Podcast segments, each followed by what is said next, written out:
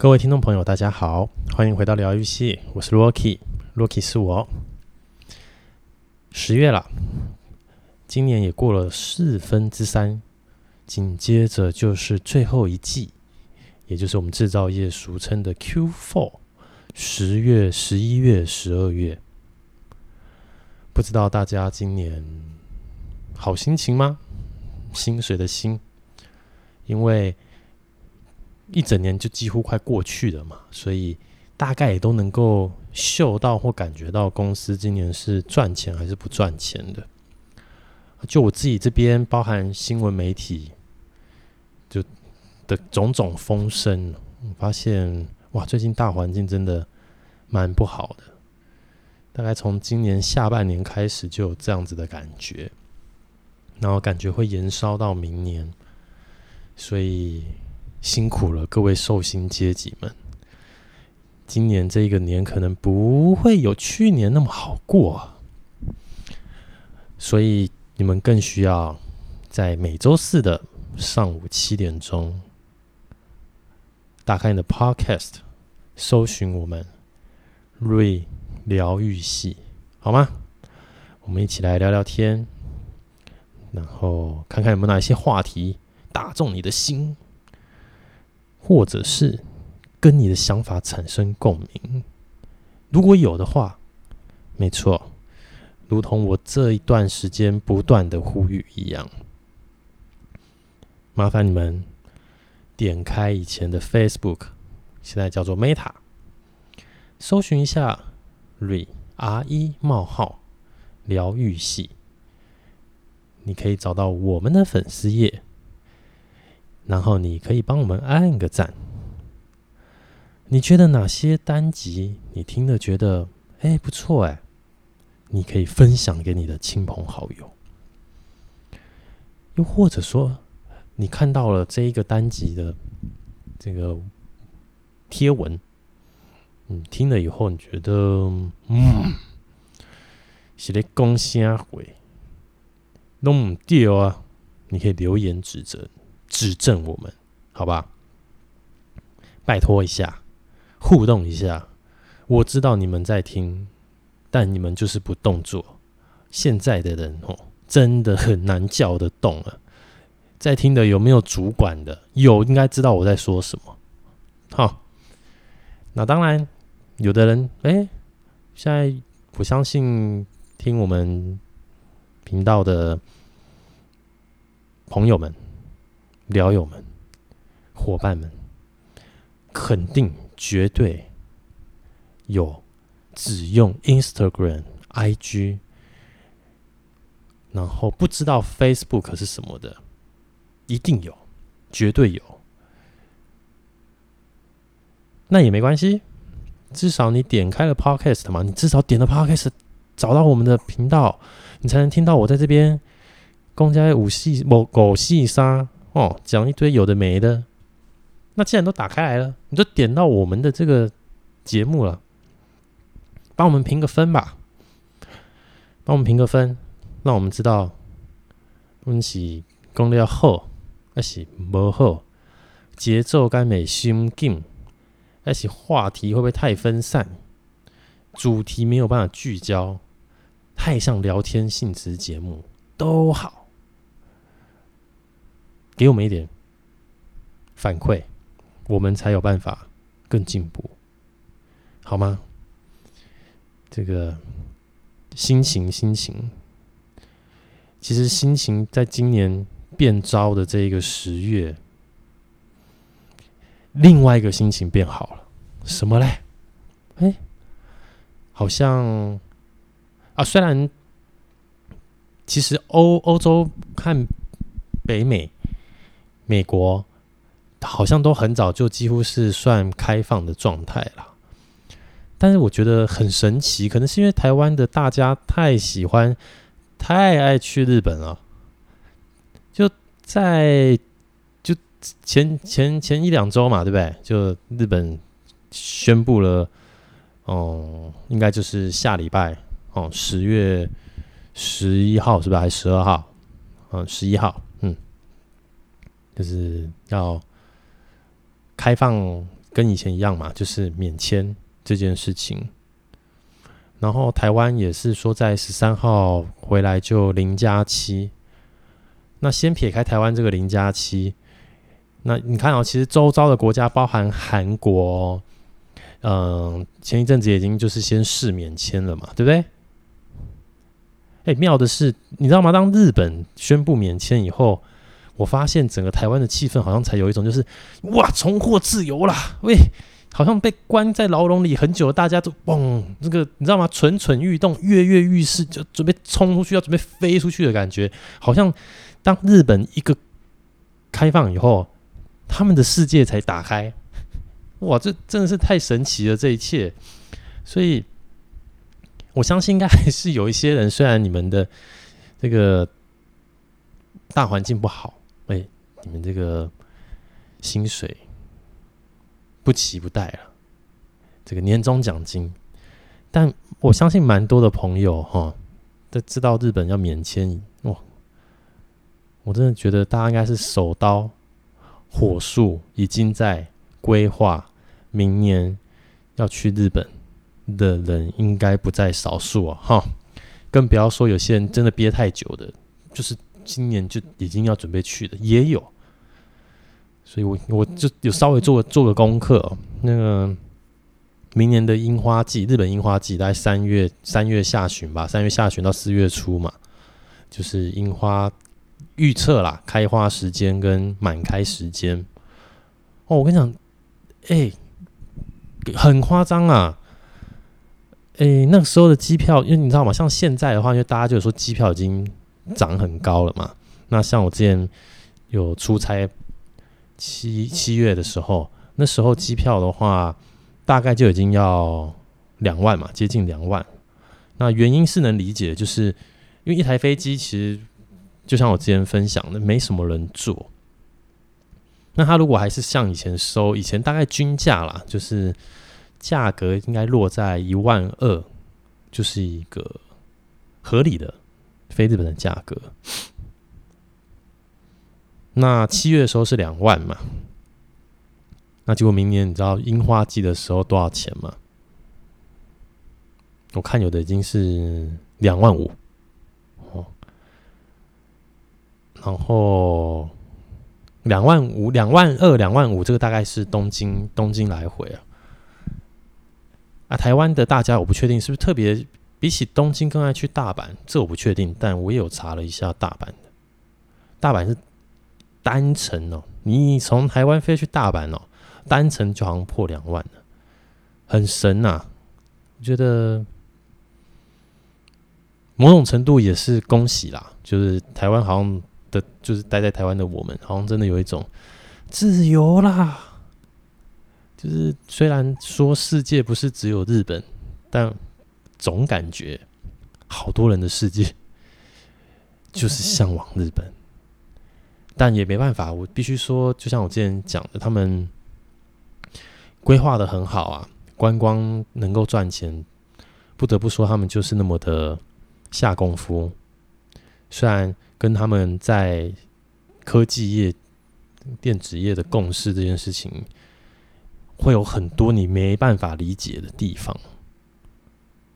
但是不得不说，去玩真的太爽啦！真的有够赞呐！就是一个非常用心在观光事业上，当你去。买好买满，春天去，夏天去，秋天去，冬天去，有不同时间的季节限定商品，有不同时节的活动，随时都可以在你曾经去过的一个地方，在若干年后给你一些小惊喜，再加上那满满满满的动漫宅文化。各式各样的联名，你说，身为宅宅的我们还能不疯狂吗？对不对？所以希望啦，这个大家都已经买好机票，毕竟真的下礼拜好像就自由了，好像又要回到疫情前，有的人他们可能一年出国一次，甚至两次的那个时代。而且，我不确定大家有没有这个感觉，就是，嗯，在这段时间，就是我刚刚有说嘛，欧洲跟美国其实都算是有开放这样，那当然也会吸引到有一些人，他们会去关注，哇，好好，我可以去欧洲或者是去美国这样，但有一个非常非常非常非常非常。潜在的声音，或者是说主流意见。如果你现在是能去日本的人，好像会得到更多的关注。但我天哪，好好哦，哦，好羡慕哦！我想这就是日本带给台湾人的魔力吧，真的是太屌了，没话说。好接下来的话就是双十国庆嘛，那所以希望大家利用这三天的连假，帮我们留个言，分享一下，嗯，回馈一下一些意见，让我们知道我们讲的好，哎，讲的还是不好，哈。那今天其实没有想到什么特别的主题。那我先跟大家自首。其实本来预计要有有我有预录一集要就是上传明天用，但那真的是我首次首度录完以后，有一种觉得哈，我到底在讲什么？然后录的途中有一种。过程中就自己感觉到，我怎么好像是在鬼打墙讲一样的话？这样。那本来是想说啊，算了，没关系的，就照放了。反正，反正有时候我觉得不好，不代表别人觉得不好啊。因为每个人的标准，其实说实在话，你不能说大家的标准都是一致的。诶，有些时候自己觉得的不好，在别人的心目中，它可能是一种效果。但很抱歉，就是我还是把它删掉了。哦，我在想了很久以后，我就认真在听了一次。哎，我，好好空洞的感觉，就是我觉得我讲的很涣散。那为什么我我会特别想要去检视这一集啊？原因就是因为我不知道为什么那一天我在预录这一集的时候，我好累哦，我简直就是闭着眼睛这边闭着眼睛边讲，然后 然后你知道吗？就变那个停顿都比平常的节奏还要再长一点，也不知道在停什么意思。所以我发现哇，之后真的可以来，就是等医生回国的时候，哎、真的可以来试一些，就是喝酒后录音，或者是疲劳录音，我这一类的企划，感觉蛮有趣的啦。一个人讲，我觉得很空洞，太太空了。我觉得要两个人有互动，才会有有有火花。这个大家之后再期待一下。如果我们的节目还能撑到那时候啊，所以要希望听到我们能撑到那时候的话，麻烦你们分享一下，留言一下，让我们互动一下，感受一下这世界的温暖。毕竟天气要变了。那我们觉得，哎、我不是躲在角落一个人，有人注意到我，好吧？不要再让我这个单飞很辛苦的 Rocky 再这样呼吁下去了。我知道你们很棒，双十连假三天，难免你会有一些时间没事做，来留个言吧，按个赞，拜托，啊，拜托，这个真的是。有点像选市议员一样，哦，好。今天想要跟大家分享啊，你知道吗？大环境不好，所以你的奖金、你的年终心情不好。很多人可能开始就想，嗯，哇，一直要帮老板做事，好累哦。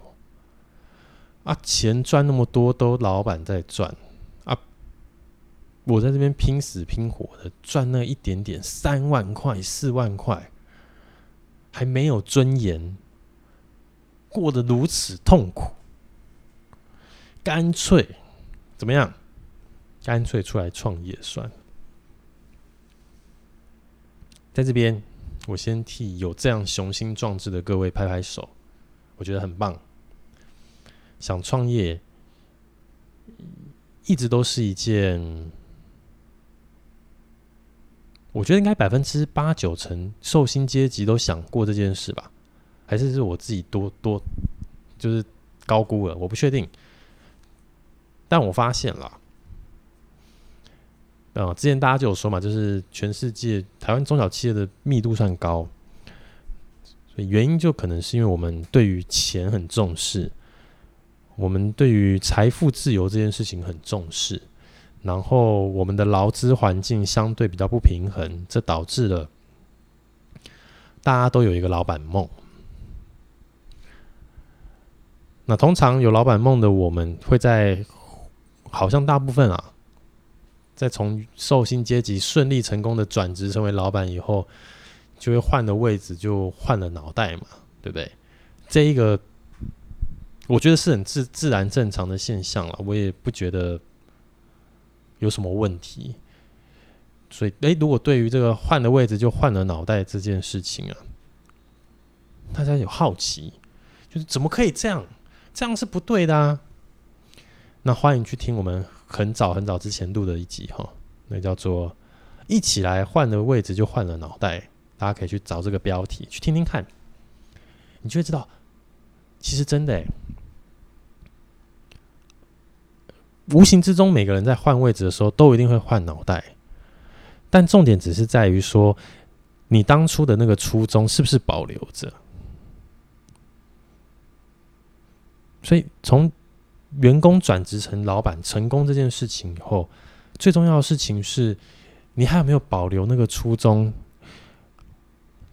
就是，我不是只是因为我自己想多赚钱，而是因为我知道这个劳劳资环境的不平衡，所以我出来创业，希望改变一些什么。这样，那这个初衷能保留着就很重要。嗯，所以出来创业这件事情，我刚刚说了。我会给你拍拍手，我觉得很棒。这个有这样的想法，不错，表示你对于你的事业想赚钱的决心跟企图心是更强烈的，这非常好。但是，稍微有一些年纪的人，如果你跟他们聊的时候啊。我相信大部分的人会告诉你，创业是一件非常辛苦的事，非常、绝对非常辛苦。而且，如果今天你做的是自己还算有兴趣的东西，那还还 OK。如果偏偏又不是，哇！用“痛不欲生”这四个字形容都不为过。因此，为了照顾我们这些疗愈系的伙伴们，愿意听我们节目、听我们的单集的你们，今天我就来说说创业你需要注意的。事情，第一个，钱，哦，这没话说吧？你没有钱，你没有没有没有没有资本，你没有办法创业。哦，你必须把钱先准备齐了，把钱准备齐了，不代表你就能创业哦。哦，但是你连钱都没有，Sorry，拍谁？先去存钱。怎么存？你可以透过投资，你可以透过更努力的在现职，不断的升迁，提高你的收入。那之后，其实蛮多人都这样啊，就是存了一些钱，在工作存一些钱，然后自己也许出来开个小店，那他们是觉得这是他们的梦想，他们觉得这件事情很幸福，都不错。但重点是，钱这个东西很重要啊，我相信会想要有这个创业梦的大家，基本上你应该没有什么富爸爸、富妈妈。你可能也没有什么 Sugar Lady 啦，对不对？所以钱先准备好，我想这就是一个废话，好不好？这听到这，你大概先不要把节目关掉，先别关，后面还有更多废话，好，听完再走，OK。第二。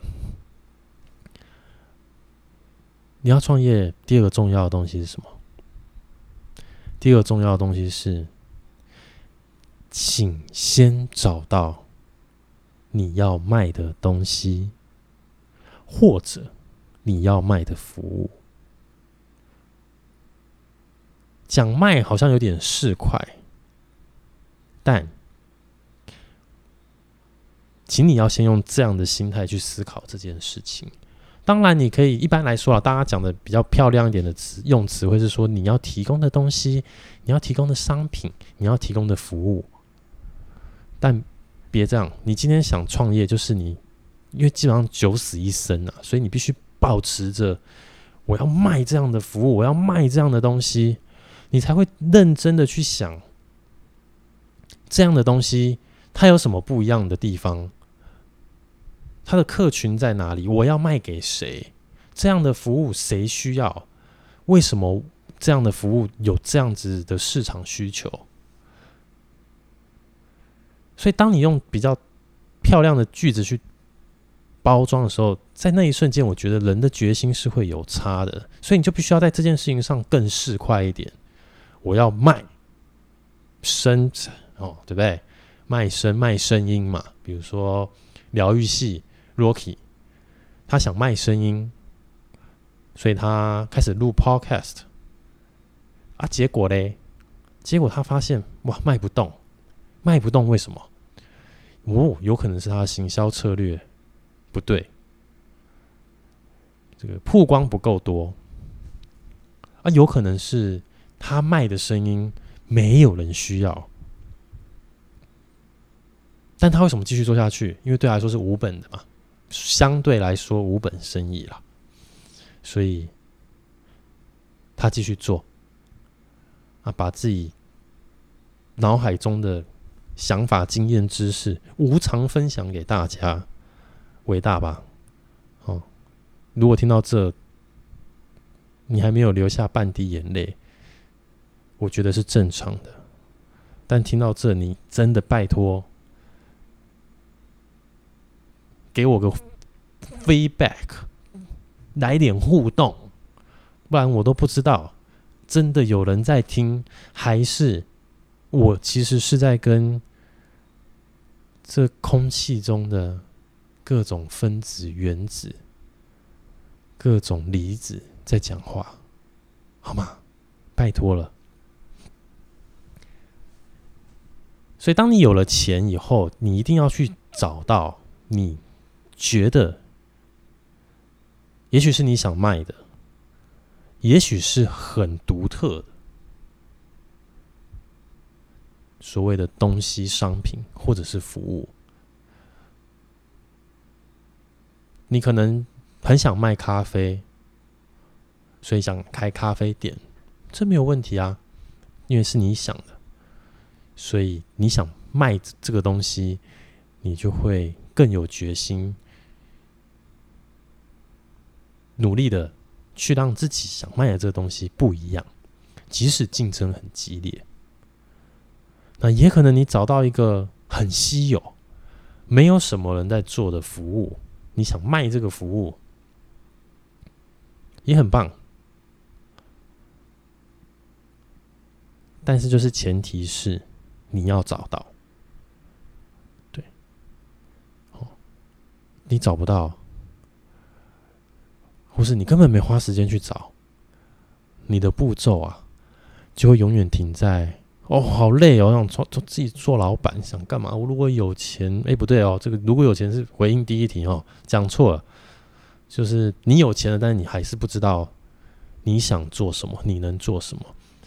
我发现现在的时代，因为其实现在时代创业的门槛比较低，但大部分的人是死在第二关，找不到有竞争力的商品，找不到这个世世界，这个社会。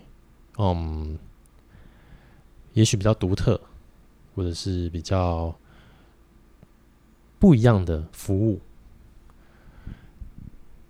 这也不过这也是很正常的啦。因为所以大家可以看到，就是真的就是所谓的新创啊，成功的创业家就真的就不多，因为这真的是一个九死一生的活动哦。好，有了钱。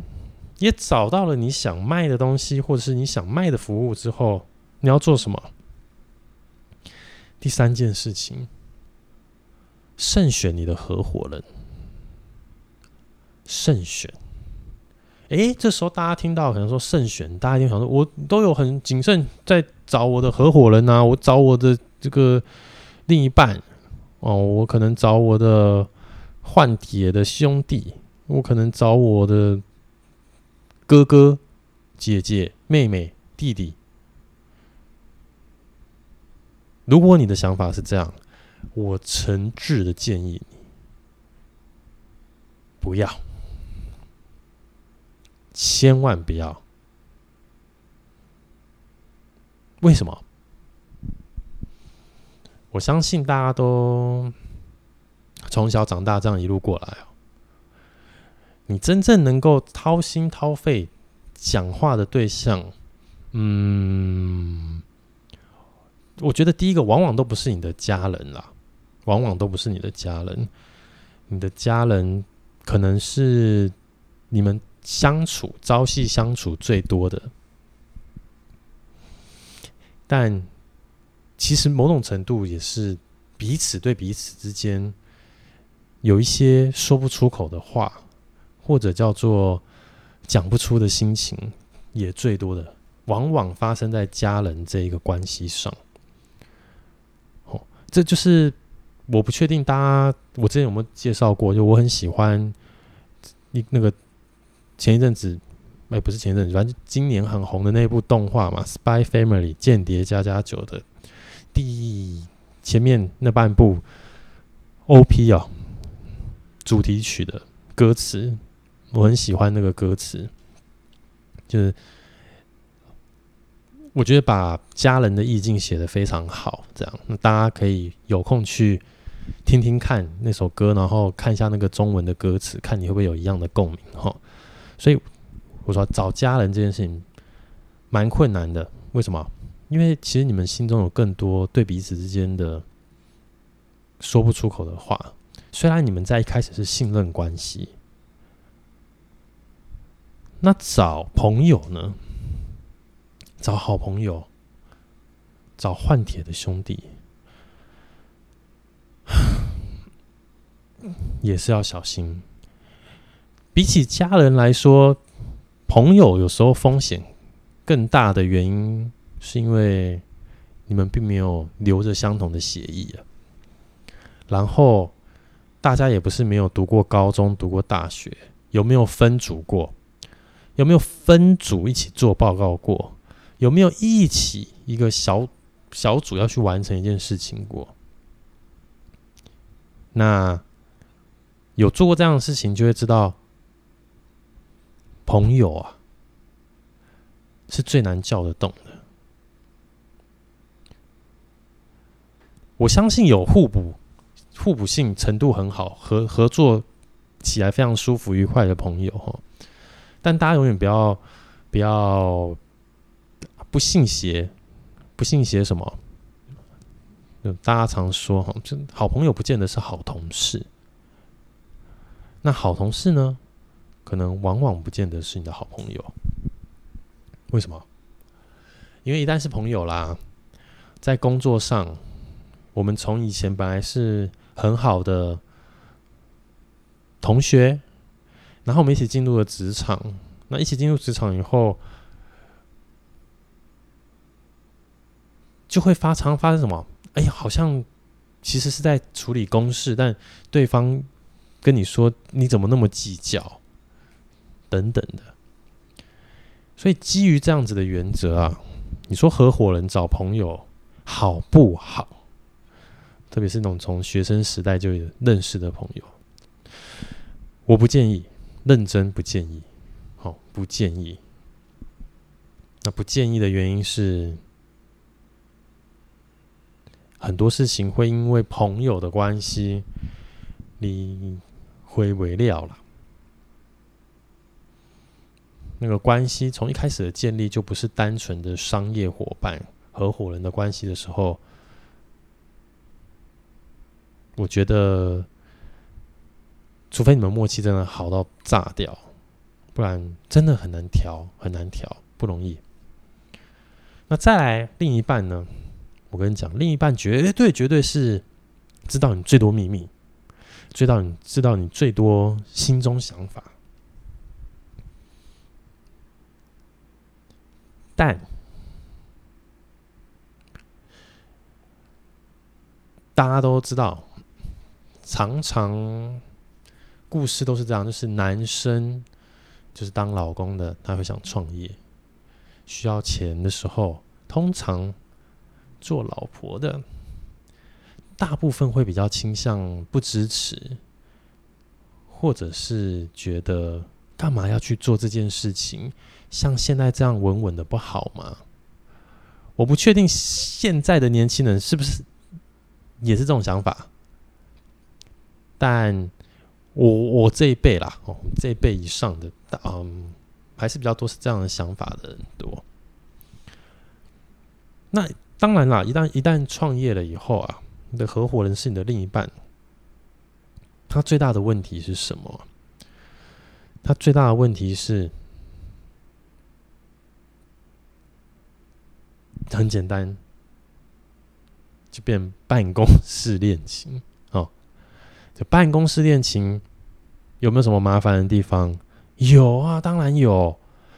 老板让老板娘生气了，那底下员工就啊，就是整个工作的氛围好像不是那么的公事公办，带着很多私人的情绪情感，都有可能。不管是男生发脾气还是女生发脾气，对不对？那首先这个是第一个是办公室恋情会带来的困难。跟困扰，那还会有一个比较严重的问题是什么？如果今天男女双方都很有想法，都认为在做这件事情上很有企图心，那会碰到的事情就是啊，会真的伤了夫妻的感情。为什么？如果你的先生觉得这一次这一个业务活动应该这样做，要去参展，要干嘛的？那身为如果说身为另一半，然后衡量目前的预算，你是属于比较保守派的角色，你可能会阻止这件事情，希望不要这样做。那这时候问题就来了，那该听谁的？听谁的都不对，为什么？去参展了，假设去参展了，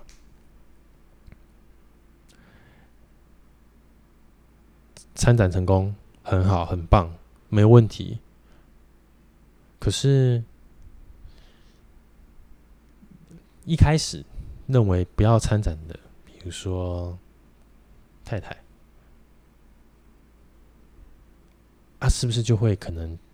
通常啦，因为我觉得人嘴巴都，嗯，特别对另一半的时候，嘴巴特别坏，比较直，特别就说，你看吧，我就说去没有问题吧？你看，那这时候裂痕就咳，对不对？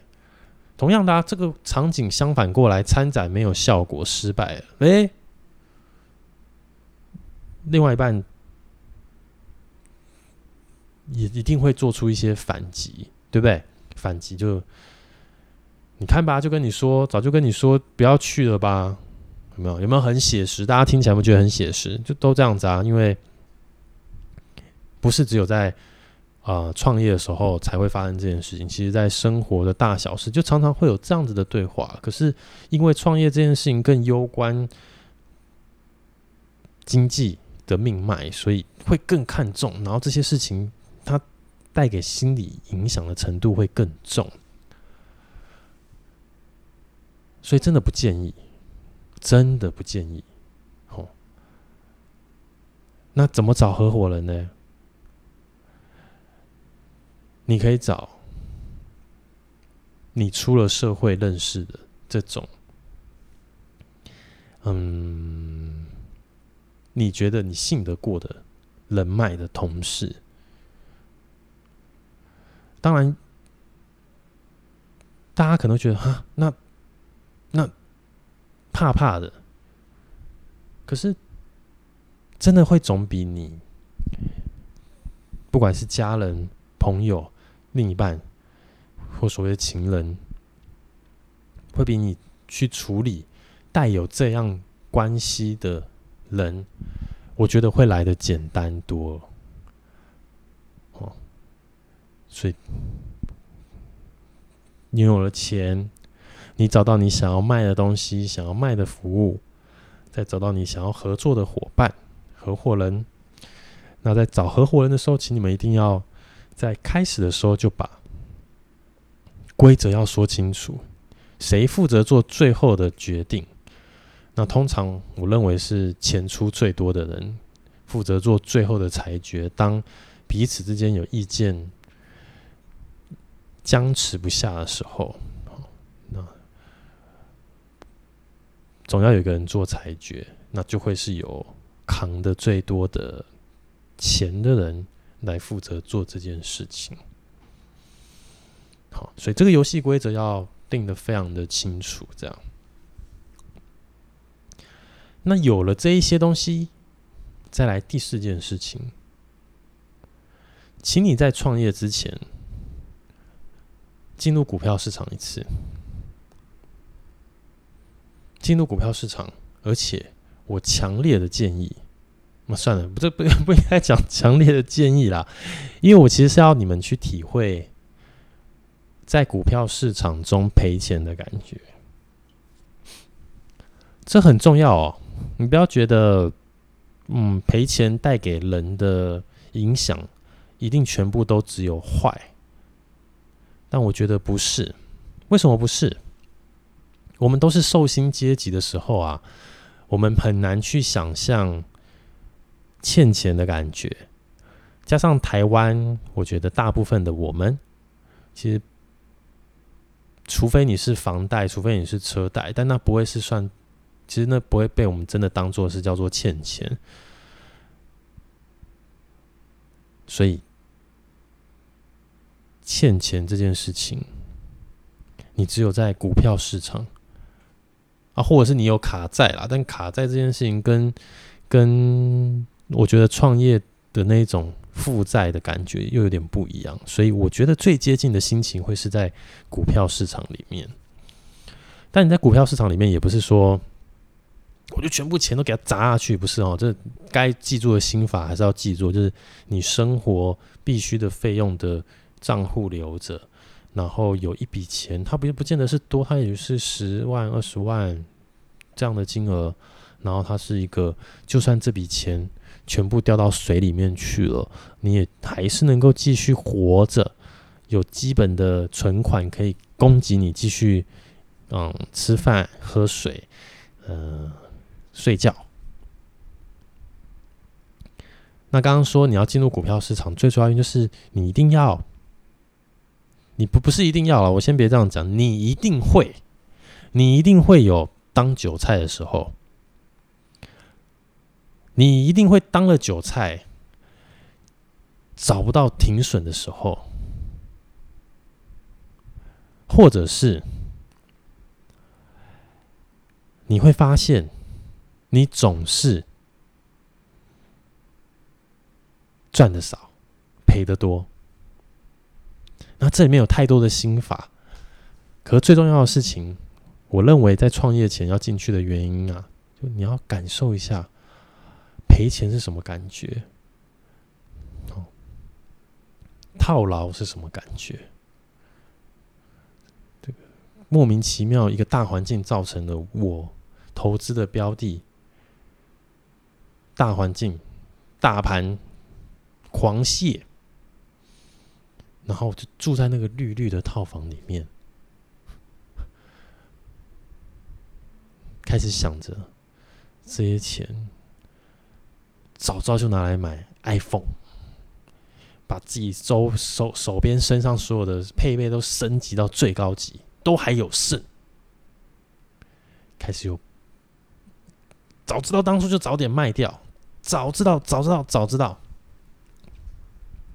我认为经历过这些阶段，才能让你更坚强，在创业这条路上。因为创业这件事情绝对绝对不会一帆风顺。当你没有钱的时候，当你欠钱的时候，如果你没有经过前面的一些训练，你可能会睡不着觉，你可能会烦恼到精神状态很差，压力非常大。甚至如果今天你想卖的商品、卖的服务，其实已经是夕阳黄昏了，你才知道要停损。人都是没有去体验就不会的动物。所以我才会真的诚挚的建议，如果今天你要创业之前，去股海市场、去股票市场走一遭，走一遭，运气好，你直接靠股票发财致富，那我也是祝福，我也是觉得哎很棒。那通常一般我们都是一定会经历套牢赔钱。Maybe 这些状况，那那时候你会有各种不一样的心法产生，你会变得就就像那些武侠小说说的，你的内功会提升，你不会再因为单纯啊，我现在赔钱了怎么办？你可能可以在对于钱的思考跟规划上想得更全面。哎，我现在创业了，我这一两个月淡季赔钱，但我后面有没有机会把它补回来？后面。环境变好，趋势变好，需求变多，你会看得开始更多，然后不会再单纯的因为一下子赔钱了以后，然后因为又没经验，结果嘎嘎被洗，那就会乱了分寸，会有点不知道怎么去调试自己的心情，那就糟糕了。你知道吗？因为我们是疗愈系，说在告诉你怎么样去建立，你要有这样这样的心法，这很重要，非常重要，哦，太重要了。那这前面四点你都准备好了以后，第五点就是我们所谓的 option，option，一个选项。这个选项是什么呢？广结善缘。多建立你的人脉，然后你可以来请益疗愈系的 Rocky 哦，我相信你会得到不一样的收获。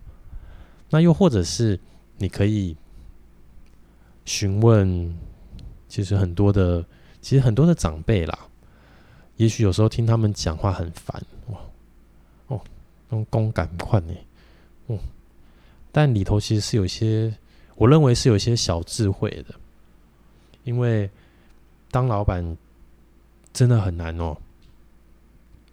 你知道当老板难在什么地方吗？你当老板啊，难就难在你付钱给你的员工，然后你明明知道他在骂你，我觉得这是一件非常难的事情，认真认真很难。即使像我这么优秀，好这么优异，表现很好，品性不错，像我这样子的员工，我都会 complain 我的老板，我都会跟我的周遭的嗯同事朋友讲我老板的坏话，但他还是得付我薪水。这个心法，你只有真的跟当老板的人聊，你才能感受到。你说。老板不知道谁是忠臣，谁是奸臣吗？我跟你讲，其实大部分老板都看得出来，谁真的想替公司做事，谁其实有点小聪明、贼头贼脑。但是一个组织啊，太复杂了，有的时候一整个组织，它其实有一股无形的力量在平衡，平衡它势力的分布。所以你说把贼贼的人、贼头贼脑的人都拿掉，这一个公司一定会变好吗？答案其实是否定的哦。为什么？古语也有云嘛，“功高震主”，全部人都很冲、很、很、很、很、很、很替公司想，都什么都。不管以公司最大利益为考量，即使每个人都有这样的心法跟呃这样的想法，好了，你底下的人，但他们每个人会有他们自己各自在坚持不肯退让的地方。所以，为什么当管理阶层了以后，协调跟沟通跟圆滑跟润滑关系这件事情很重要，因为大部分的人呢、都会先觉得自己是对的，然后就听不太进去别人的想法跟意见。这件事情同样的也是会发生在老板的身上。那所以第五个这个 option 就是你得自己去，你可以自己去。等真的当了老板再去感受或体会也好，或者是你可以提前聊聊看，或者是跟 Rocky 聊聊，对不对？你可以想办法联络我，粉丝页在那边哦。趁我还不红的时候，好不好？趁我还不红，还不用跟你收咨询费用的时候，你可以跟我聊，我可以告诉你太多的实际例子，了解吗？哦，当你当了老板，当你请了员工。人不好管就算了，你可能还要付钱给你这个，给你这个讨厌鬼，或者是这个人啊能力很好，但是怎么这么傲骨，啊，你还是得给钱给他。然后你还要在每年的一些奖金的分配的时候去思考，啊，我现在这一个重要的人，我要怎么给他，他会满意，他不会离开啊，这个。小聪明，但很圆滑，圆滑过头，可是又不得不把他放在这位置的人，我要怎么样去安抚他？非常难呐、啊，他绝对不是是非题啊，绝对不是贼贼的啊，就一定不好啊，也不是尽心尽力的就一定对公司好。整个公司的文化氛围会有一种形塑啊，都很尽心尽力的人，他可能带出来的氛围就是很重纪律、军事化管理那一种感觉。那你觉得现在大部分人能接受这样的管理模式吗？也许不行。那如果都是这样子的人在公司，听起来好像很正面，但最终公司可能走不下去。对，那当然更不用说。那如果全部都是只会讲而已，只会讲不会做，哦，那更惨哦。责任一个比一个还会推，球一个比一个还会传，哦，就是不投，哎，就是一直传。为什么？因为责任不在我身上。OK，所以今天我跟你讲，不藏私啊，直接跟你们分享这五五大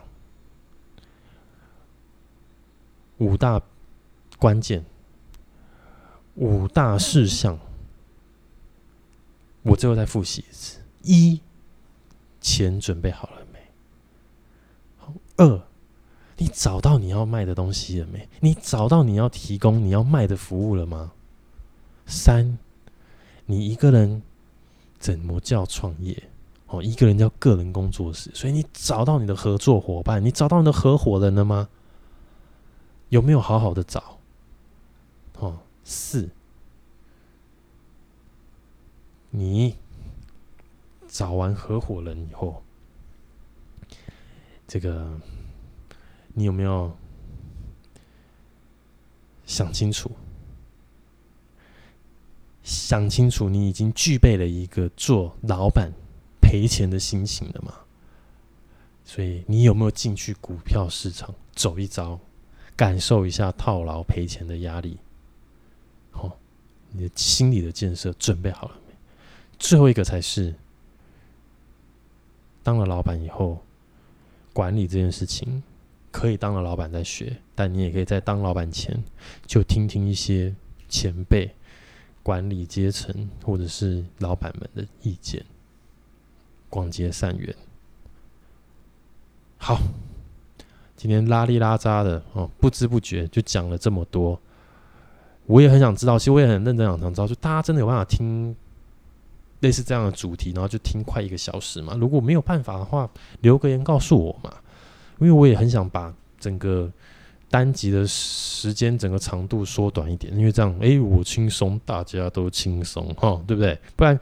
我再说一次，我刚前面自首说，我上次预录那一集，我就是删掉，但是那个也是给他讲了快四五十分钟了，啊、我们又是一录到底，不能 NG，或者说我 NG 了以后，我还要硬转，再把它讲到我觉得回归到正轨的主题，但偏偏上一集真的是，我跟你讲，我真的百分之八十的时间我就闭着眼睛在讲话，哦，你就知道我多敬业，多么努力。还不给我一点鼓励吗？哦，来我们粉丝页互动一下嘛，聊聊天嘛，或者是如果你今天听完了这一集，针对第五点你想找我咨询，来留言呐、啊，好不好？我很乐意啊，乐意给予你们一些我的想法和建议。好，欢迎，绝对欢迎。那今天我们就聊到这边，接下来大家。双十节国庆愉快，然后希望你们都已经找到明年要去的国家。我想百分之八成听我们节目的应该也是想去日本吧，那就要早点订，不然我跟你说机票真的有够贵。好，好，那今天非常感谢大家听到这边，那我们就下个礼拜再见，拜拜。